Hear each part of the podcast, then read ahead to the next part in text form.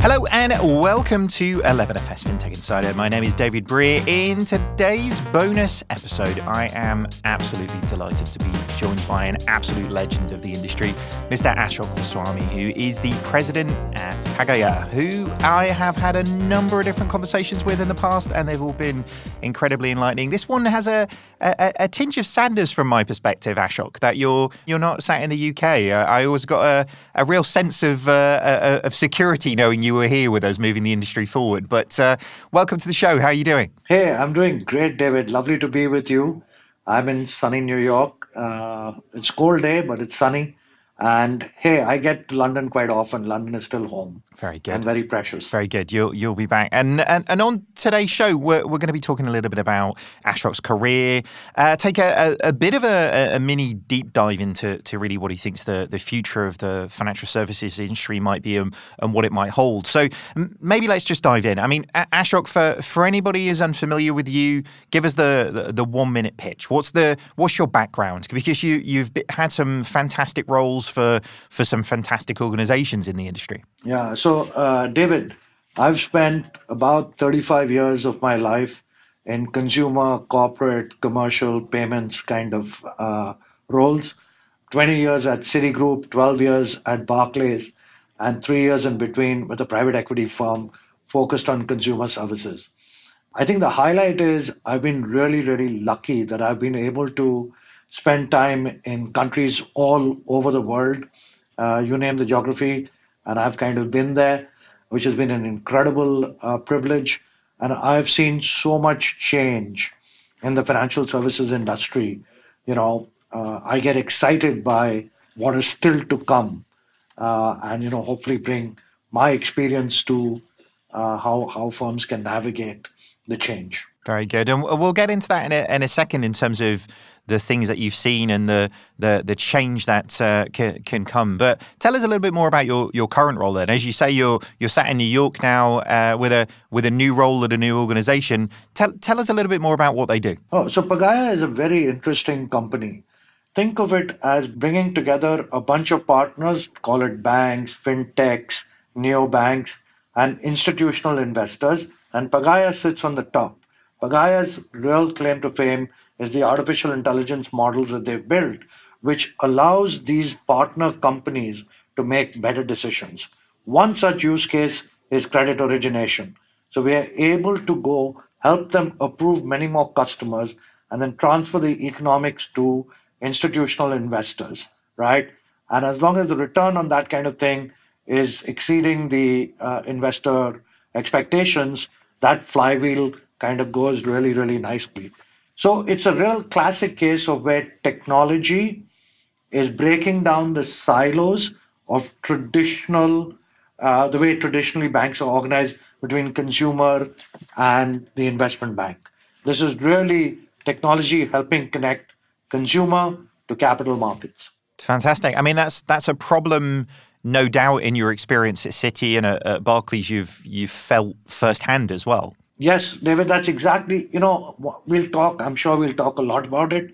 But one of the things that technology has done is actually completely disrupted the silos within which banks and financial institutions serve their customers.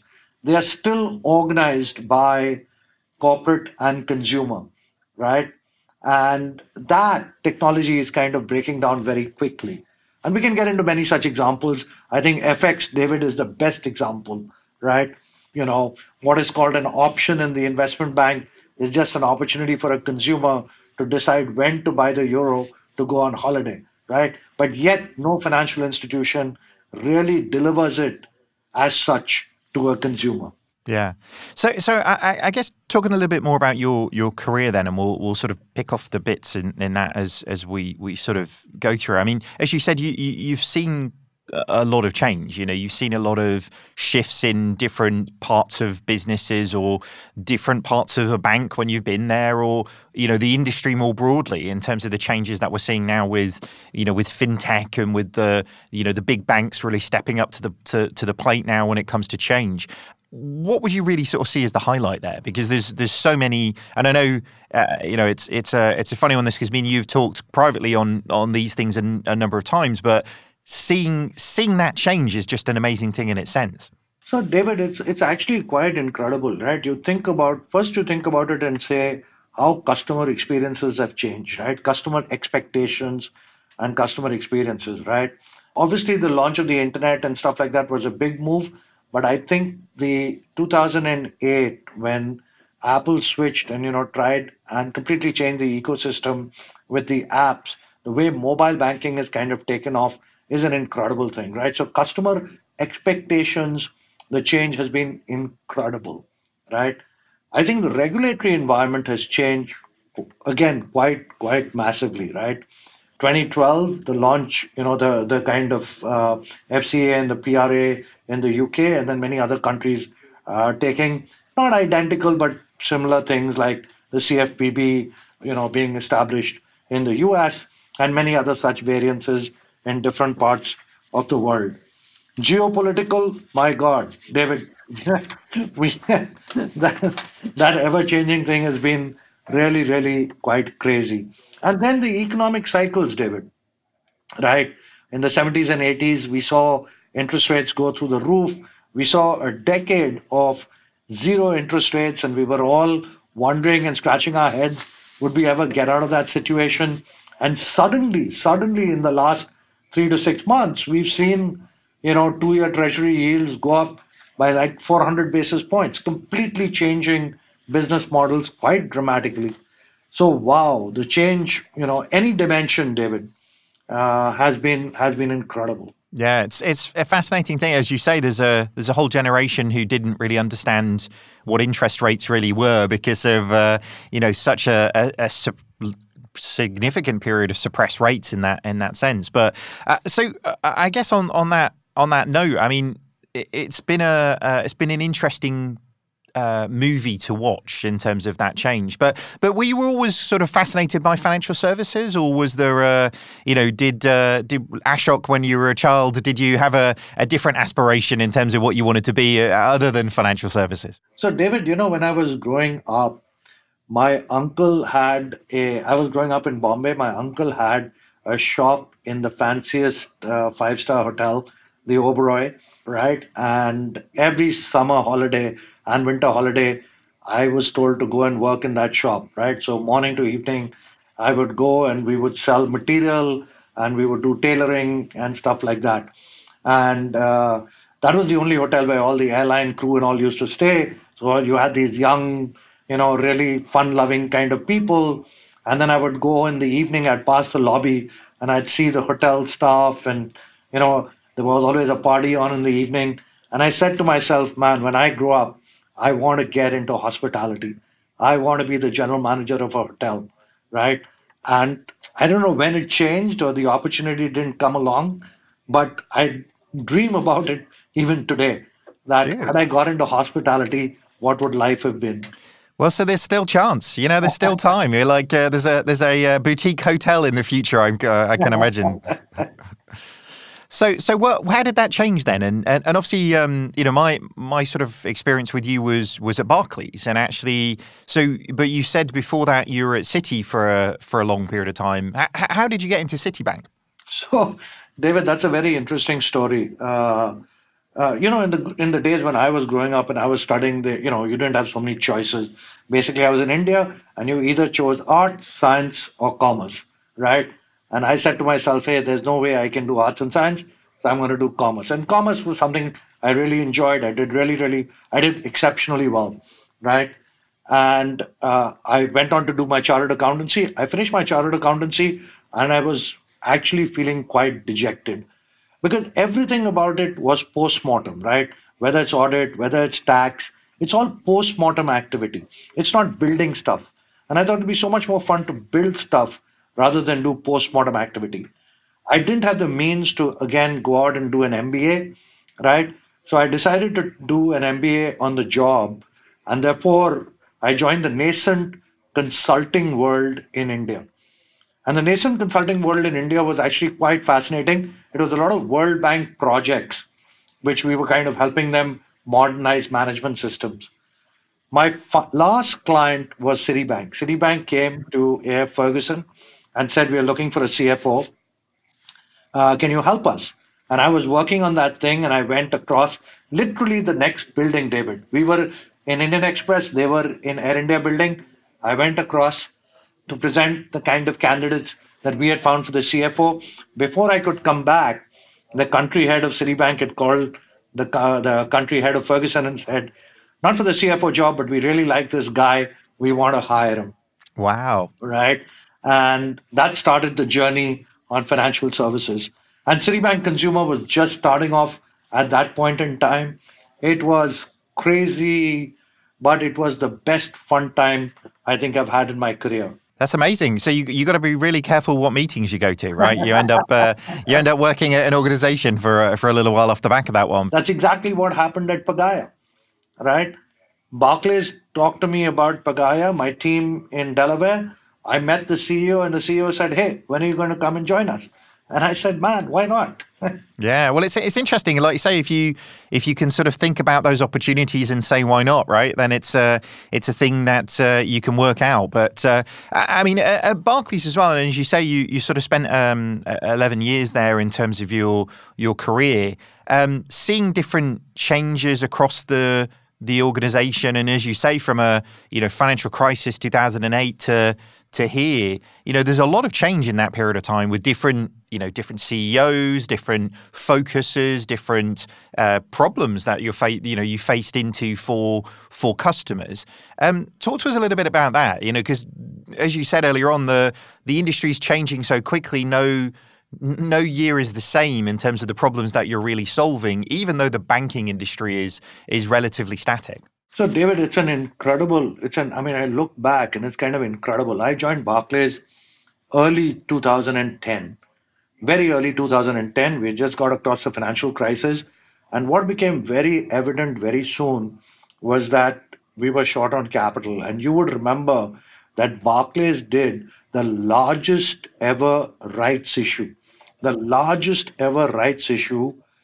done, £4 billion, right?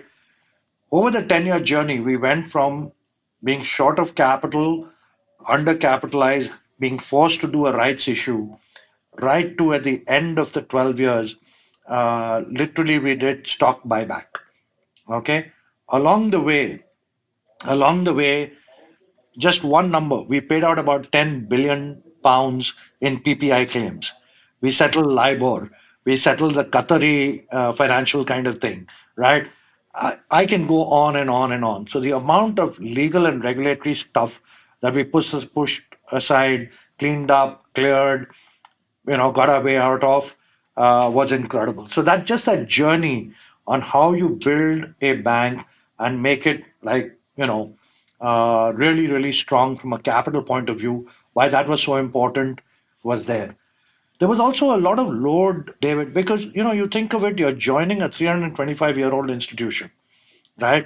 I mean, you're joining a 325-year-old institution. One of the things I really drove and I tried to drive very hard at Barclays is this core value of stewardship, right? Because, look, when you've got something which is 325 years old, you don't want it going wrong on your watch. You want to leave it in a much better place so that somebody else can come take it on and take it to better things.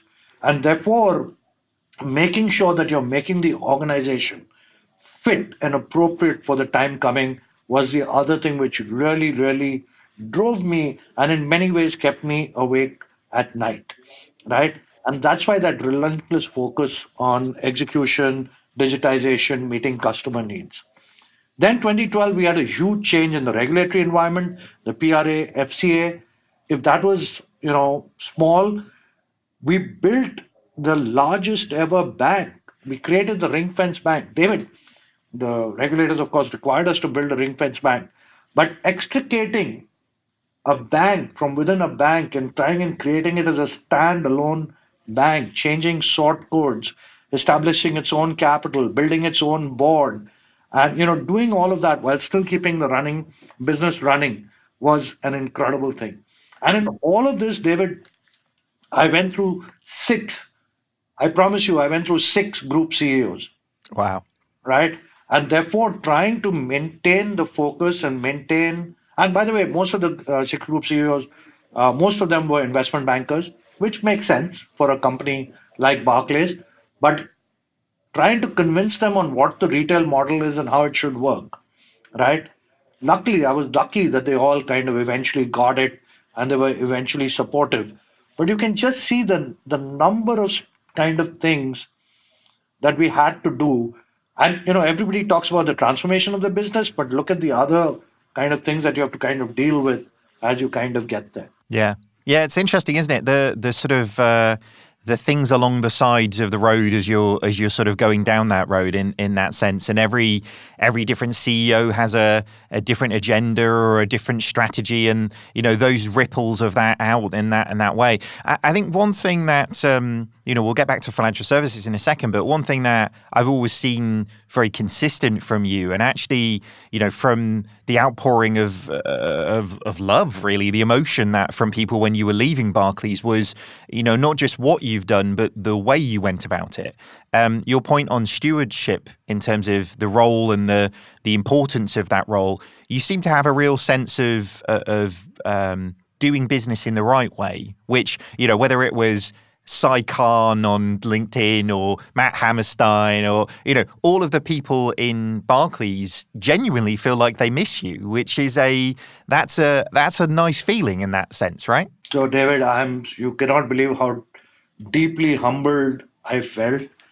I completely, I'm a believer that no one person can make all these kind of changes happen. I was blessed to have a fantastic team. I was blessed that I could count the team, not only as a team of professionals, but a lot of them have become like my closest friends. So whether I'm in New York, whether I'm in London, whether I'm elsewhere, whether they're elsewhere, we stay in touch. You know, we meet often, we laugh about the good times, and all of us just had an incredible run. What can one say? I feel truly blessed. What would be the advice for banking executives to create those types of relationships? Because, I mean, that's not easy. But and a lot of people, you know, I've never heard you raise your voice in a big sense. I'm sure you must have a temper at some point. Everybody does, but actually the idea of maintaining relationships all the way through in that way, in that career, and in all of the different people that you've touched in that. How do you go about doing that? What's the consistency you bring to it? What's the values? So, David, let me first start by saying I'm very lucky. It kind of worked out really nicely. I'm sure I've even pissed off a lot of people along the way. So I don't want to claim to be some kind of guru.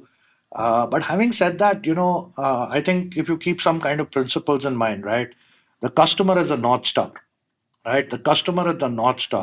right? Constantly focusing on that. And two, you know, I sincerely believe that everyone, you, David, me, everyone, has a whole bunch of strengths, whole bunch of weaknesses, right? It's really me as maybe the hiring manager to find opportunities that allow you to bring your biggest strengths to the table. And if I'm not being able to do that, it is equally my fault as it is yours, right? And ultimately, it's all about people, right? I mean, you are a person, you're a human being, right? So even if the role is not working out or whatever, maybe that's not for you. That doesn't make you a bad person or a good person. That's not what defines how a person is. So treating people with dignity, treating people with a lot of respect, laying down and saying, look, this is the outcome. This outcome is not the desired outcome, right? You know that, I know that. Now let's try and find a way that works for you and works for the business. And I think if you do it respectfully, right, it works. Now, like I said, David, right up front, not everything works as beautifully as that, but that's core. I feel responsible for my team. I feel responsible for my team in any assignment that I've had.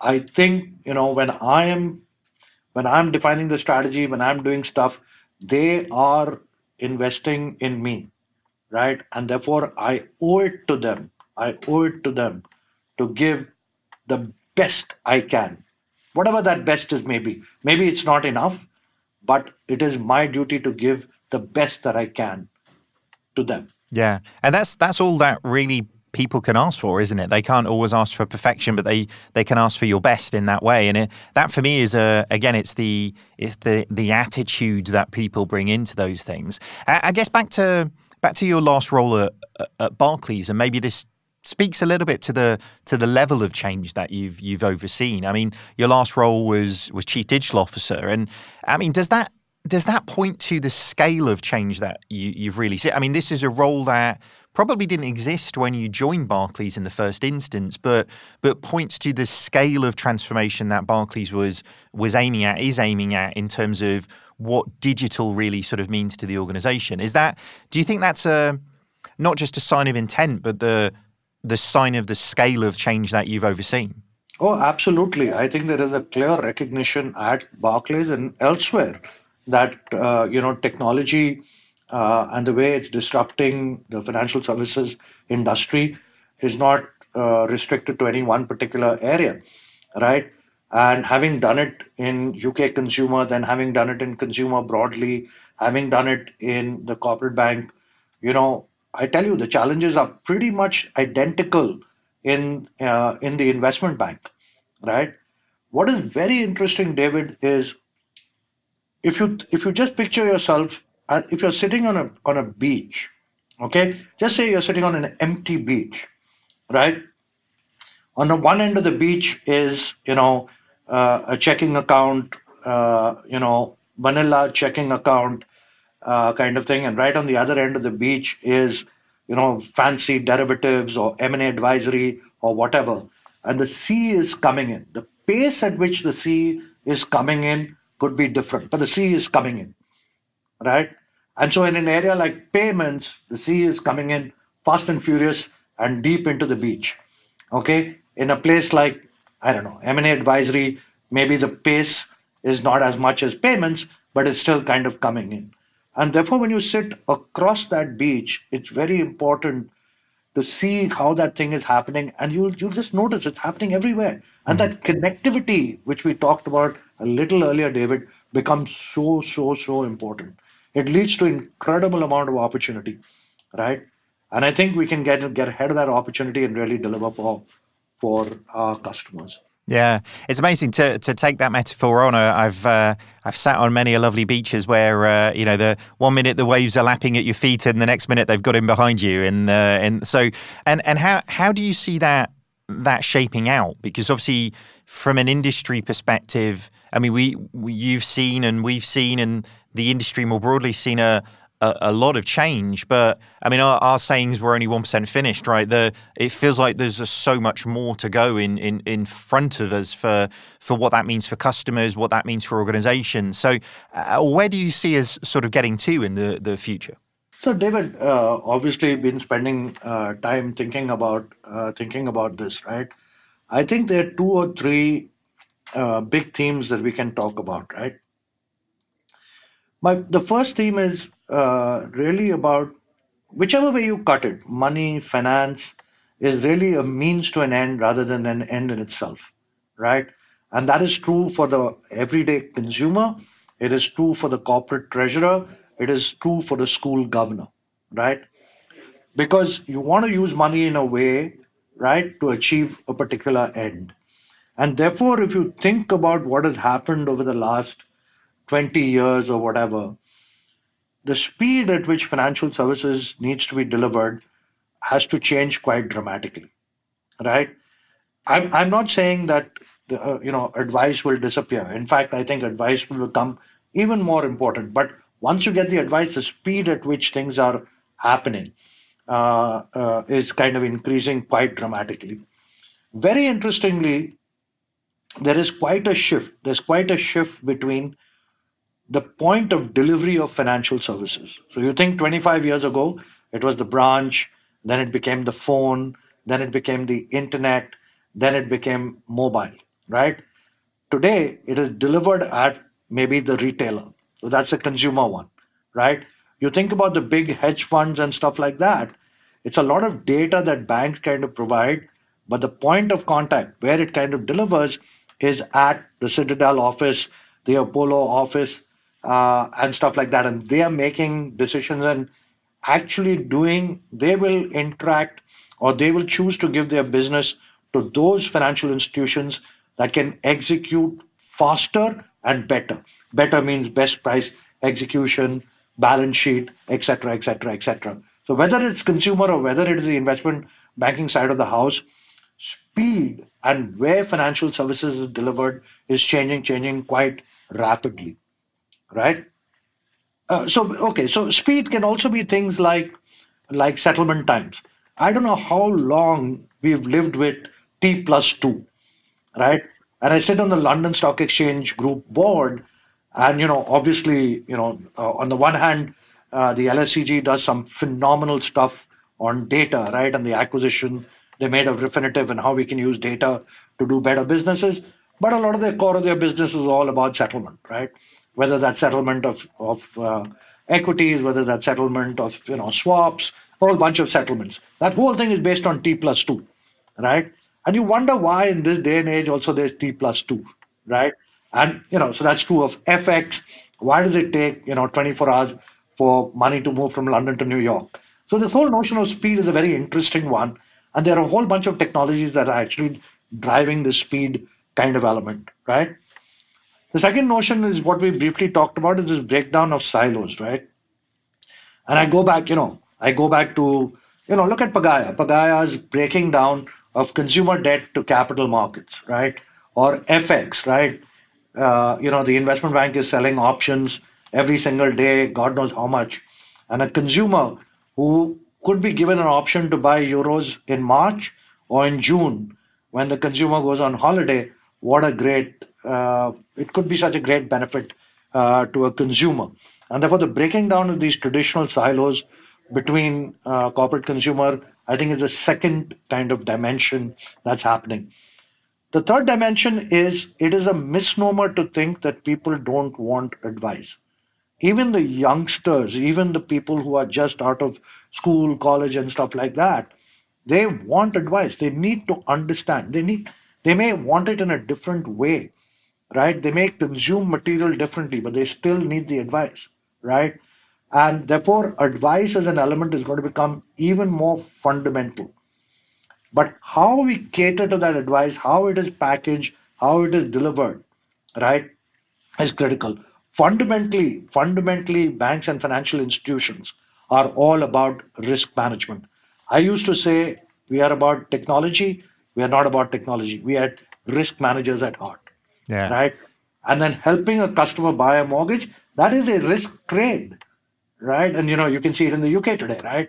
Had you done a 5-year fix versus a 2-year fix, it's a massive risk trade. Definitely. Right? So at the core of it, we are risk managers, and how we package that, deliver that, help customers understand that is what the goal is. So I think those are the three big trends, David, which I see, yeah, which I think will go forward. It's interesting, and we could spend a few hours, I think, unpacking each of those, because I mean, particularly on that last one around advice, it's self-service in the digital form is not really what everybody wants from a consumer perspective, and actually people really want help. They want advice, they want guidance in that sense, in terms of really where they can get to. But we don't have the time, I'm afraid. We're gonna have to wrap up pretty soon. We're gonna definitely bring you back to unpack some more of those things. We always like to leave off a little bit with we're all given great advice in sort of our careers, but usually there's two or three things that always sort of stick in your brain. Mine are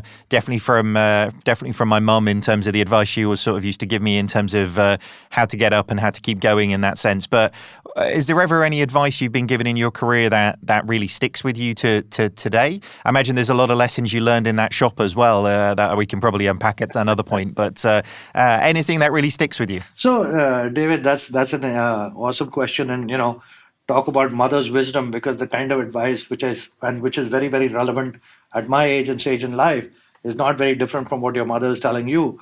And that is, I've been told you've got to find a way to stay relevant. And the only way to stay relevant is to keep learning, right? Gone are the days when you could go to school for 20 years and learn enough to keep you going for 50 years. That model is gone, broken, finished. Yeah. You have to stay relevant every single day. And David, like this Fin Insider kind of podcast, which you do, is a great way of staying relevant, right? And how do you continue to stay relevant? Because that's the only thing that will stop you from stagnating and ultimate death. So therefore, it's really, really important. Stay relevant. Definitely. Keep learning, love learning. That's definitely a good lesson to go with. But on that note, I'm afraid we are going to have to wrap up the show today. So Ashok, thank you so much for joining us. Where can people learn a little bit more about you and your new role as well? It'll be, I'm sure a lot of people be wanting to keep tabs. LinkedIn is a great place, David. Very, very good. For me as well, it is always LinkedIn. Make sure you follow 11FS on LinkedIn, Twitter, Instagram, TikTok, wherever you can find us. All the cool stuff is always there. And if you enjoy the show, make sure you subscribe to the podcast and do subscribe to the 11FS YouTube channel, where you can always catch up on previous episodes of Spotlight and our Explores videos as well. Thank you so much, Ashok. Been an absolute pleasure. You're an absolute legend. We'll have you back soon. Thank you very much. Goodbye.